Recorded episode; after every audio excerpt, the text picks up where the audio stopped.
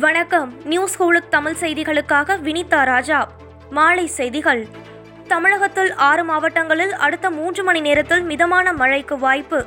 இடியுடன் கூடிய மிதமான மழை பெய்யக்கூடும் என வானிலை ஆய்வு மையம் தகவல்.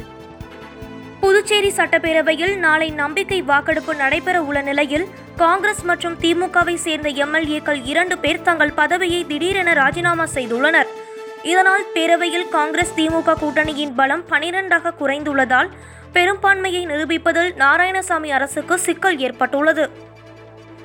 பல நாடுகளில் கொரோனா பரவல் அதிகரித்து வருவதன் எதிரொலியாக வெளிநாடுகளிலிருந்து கர்நாடகா வரும் அனைவரும் பதினான்கு நாட்கள் குவாரண்டைனில் இருப்பது கட்டாயமாக்கப்பட்டுள்ளது. பாதுகாப்புத்துறை அமைச்சர் ராஜ்நாத் சிங் சேலம் வருவதை முன்னிட்டு மாவட்டம் முழுவதும் பலத்த போலீஸ் பாதுகாப்பு போடப்பட்டுள்ளது. ஐந்து முதல் எட்டாம் வகுப்பு வரையிலான மாணவர்களுக்கு இந்த ஆண்டு தேர்வு நடத்துவது குறித்து ஆலோசனை நடைபெற்று வருவதாக அமைச்சர் செங்கோட்டையன் தெரிவித்துள்ளார். குஜராத்தில் ஆறு மாநகராட்சிகளுக்கான உள்ளாட்சி தேர்தல் வாக்குப்பதிவு காலை ஏழு மணிக்கு துவங்கி நடந்து வருகிறது. மும்பையில் பொதுமக்கள் முகக்கவசம் அணிவதை கட்டாயப்படுத்த ஆயிரக்கணக்கான தற்காப்பு வீரர்களை மாநில அரசு நியமனம் செய்துள்ளது. டெல்லியில் பாஜக தேசிய நிர்வாகிகள் ஆலோசனைக் கூட்டத்தை பிரதமர் நரேந்திர மோடி தொடங்கி வைத்தார். கொரோனா வைரஸ் பரவலை கட்டுப்படுத்தும் பொருட்டு வெளிநாட்டினர் குவைத்துக்கு வர விதிக்கப்பட்ட தடை நீட்டிக்கப்பட்டுள்ளது.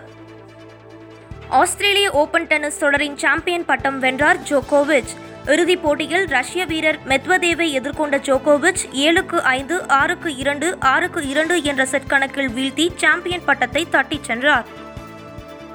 ஆசியாவின் பிரம்மாண்டமான கால்நடை பூங்காவை தலைவாசலில் நாளை திறந்து வைக்கிறார் முதலமைச்சர் எடப்பாடி பழனிசாமி. இந்த விழாவில் பல்வேறு துறை சார்பில் ஆயிரக்கணக்கான பயனாளிகளுக்கு நலத்திட்ட உதவிகளையும் முதலமைச்சர் வழங்குகிறார். புனேவில் கொரோனா பரவல் அதிகரிப்பதன் எதிரொலியாக பள்ளி கல்லூரிகள் வரும் இருபத்தி எட்டாம் தேதி வரை மூடல். புனே மாவட்டத்தில் இரண்டு வாரங்களுக்கு முன்னர் ஐந்து சதவிகிதமாக இருந்த கொரோனா தொற்று பரவல் இப்போது இரு மடங்காக உயர்ந்துள்ளது. இத்துடன் இந்த செய்தி தொகுப்பு நிறைவடைந்தது. நன்றி வணக்கம்.